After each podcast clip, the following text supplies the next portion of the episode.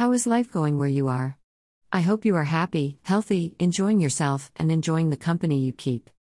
From the Costa Rica section of the new book in progress, here is the very beginning of what might be the absolute strangest vacation ever taken by a human being. This short section will be in the beginning of the book. It actually happened 15 years ago, but is an essential premise to the current around the world after diagnosed death trip that will make up most of the new book.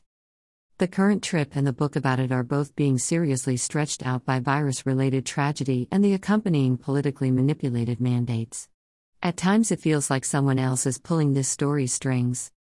At other times it feels like someone else is pulling everyone's strings. Thank you for reading, and thank you for clicking on the backlinks. Be well. Love, Tenzin.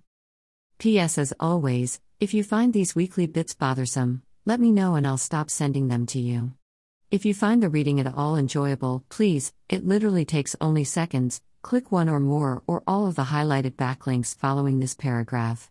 This simple process is completely without risk, cost, or difficulty. All it does is bring you to the site that is highlighted. Each click is a big help in pushing Fearless Puppy up in the Google rankings.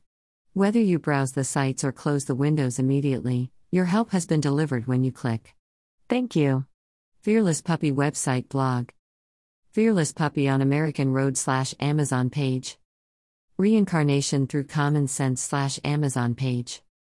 Fearless website. The bizarre Costa Rican Pura Vida metaphysical, metaphorical death and reincarnation of the fearless puppy. There is an important definition of reincarnation that does not involve physical death. It is described well in Reincarnation Through Common Sense, the book between Fearless Puppy on American Road and this one.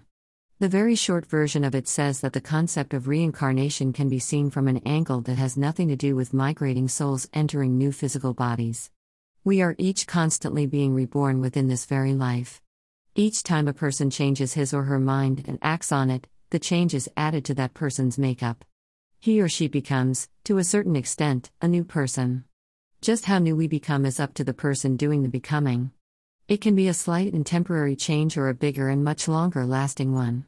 The change can have a minimal effect on one singular person or affect the entire world and change history. Every slightly new person has the option to turn their recent revelations into solid habits and convictions. That can take time and consistent reinforcement. It involves both instant recognition and continuing process. This definition of ongoing reincarnation is the root system of evolution.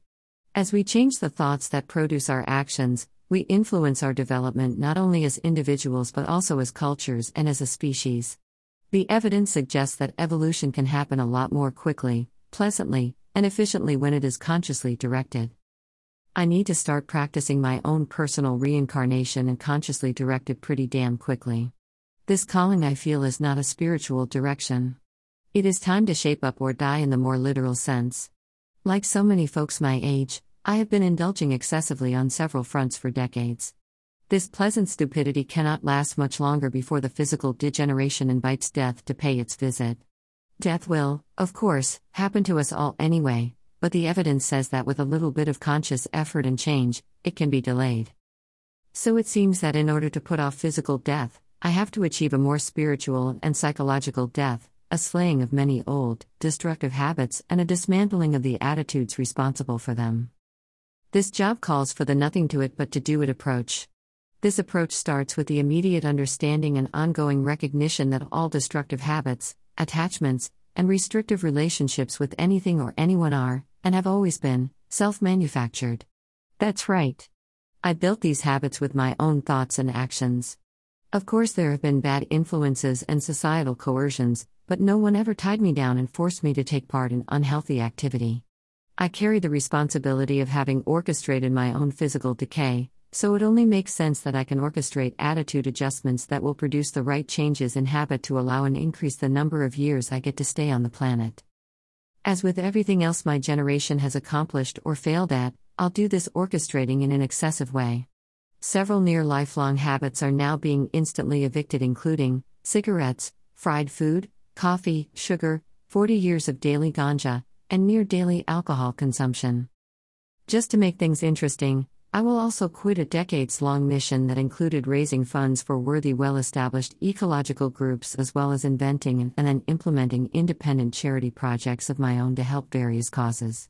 Joining these on the temporary chopping block are my significant other, friends, country, and a few other things that I can't remember right now due to dizziness from the withdrawal symptoms that are already starting to kick in.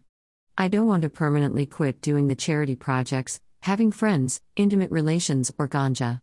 Those changes will be temporary. But an iron logic dictates that cigarettes, fried foods, alcohol, sugar, and a few other health liabilities need to be drastically reduced immediately, and should probably be eliminated altogether in the long run.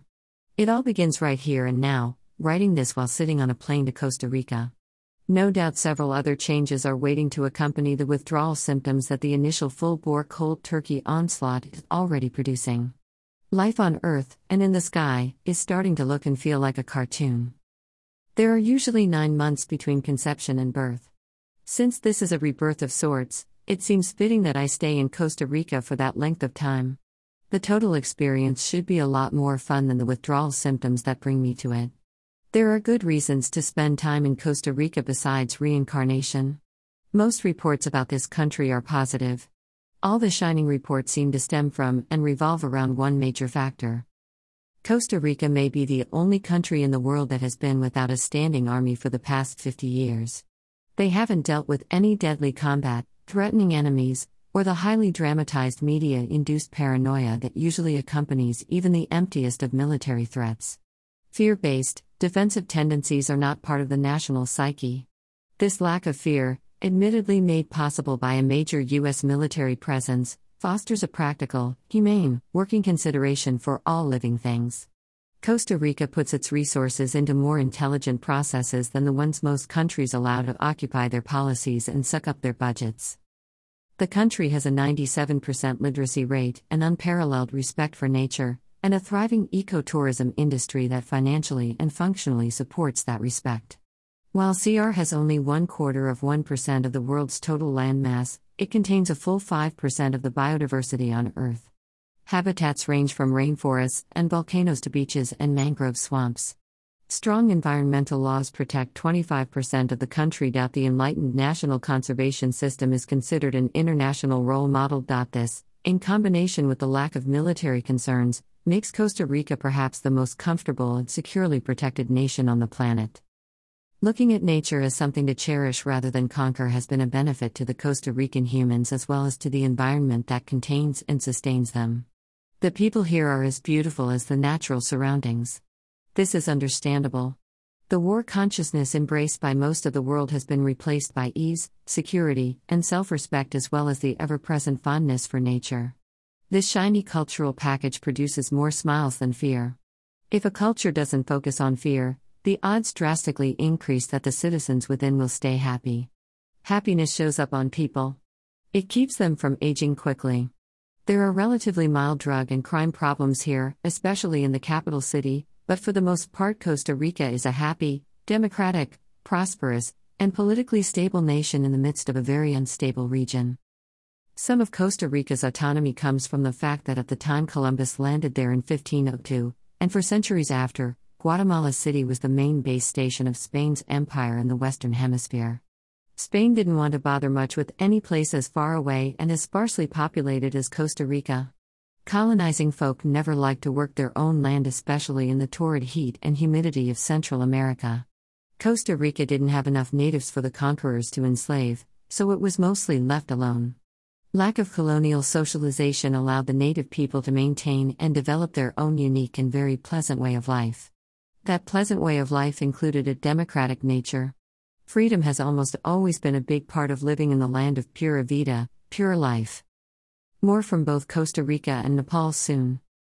Many thanks to our wonderful friends at Pima Boutique Hotel for their help and support. The books Fearless Puppy on American Road and Reincarnation Through Common Sense by the same author are also available through Amazon or the Fearless Puppy website, where there are sample chapters from those books. Entertaining TV slash radio interviews with and newspaper articles about the author are also available there. There is no charge for anything but the complete books. All author profits from book sales will be donated to help sponsor an increase in the number of wisdom professionals on earth, beginning with but certainly not limited to Buddhist monks and nuns. If you missed the introduction to the new book that will be titled Temple Dog Soldier, or would like to see several chapters of it that are available for free online, go to the puppy website blog section. This is a book in progress. You will be reading it as it is being created. Just like you, I don't know what the next chapter is going to be about until it is written. As the intro will tell you, this is a totally true story and probably the only book ever written by and about a corpse journeying completely around the world.